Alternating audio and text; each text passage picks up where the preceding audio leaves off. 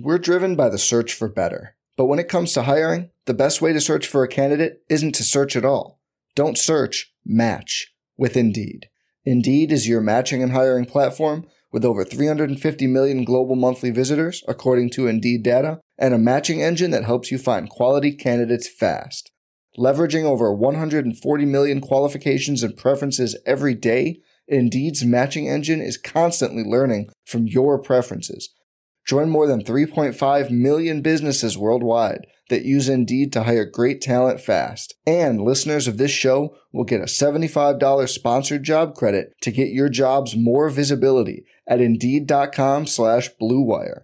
Just go to Indeed.com slash BlueWire right now and support our show by saying you heard about Indeed on this podcast.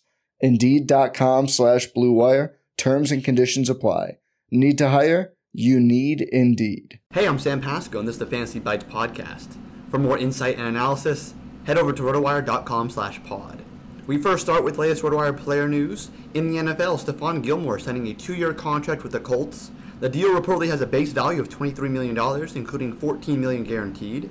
Gilmore is 31 years old and has missed 14 games over the past two seasons, but he's also just three years removed from a Defensive Player of the Year award in 2019 with the Patriots. Kicker Matt Gay signed a restricted free agent tender with the Rams on Thursday. Gay received an original round tender from the Rams and will enter his third campaign with the team in 2022.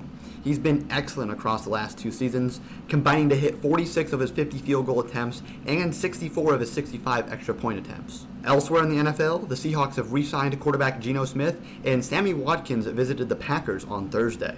In the NBA, Steph Curry is probable for Saturday's Game 1 action against the Nuggets. Though he's been expected to be available, Curry will be on a minutes limit. It's not clear yet how restrictive the limit will be, but fantasy managers looking to invest in Curry for the postseason need to at least be aware that he's not 100% healthy for Game 1. In MLB action, Byron Buxton will undergo an MRI on his sore right knee.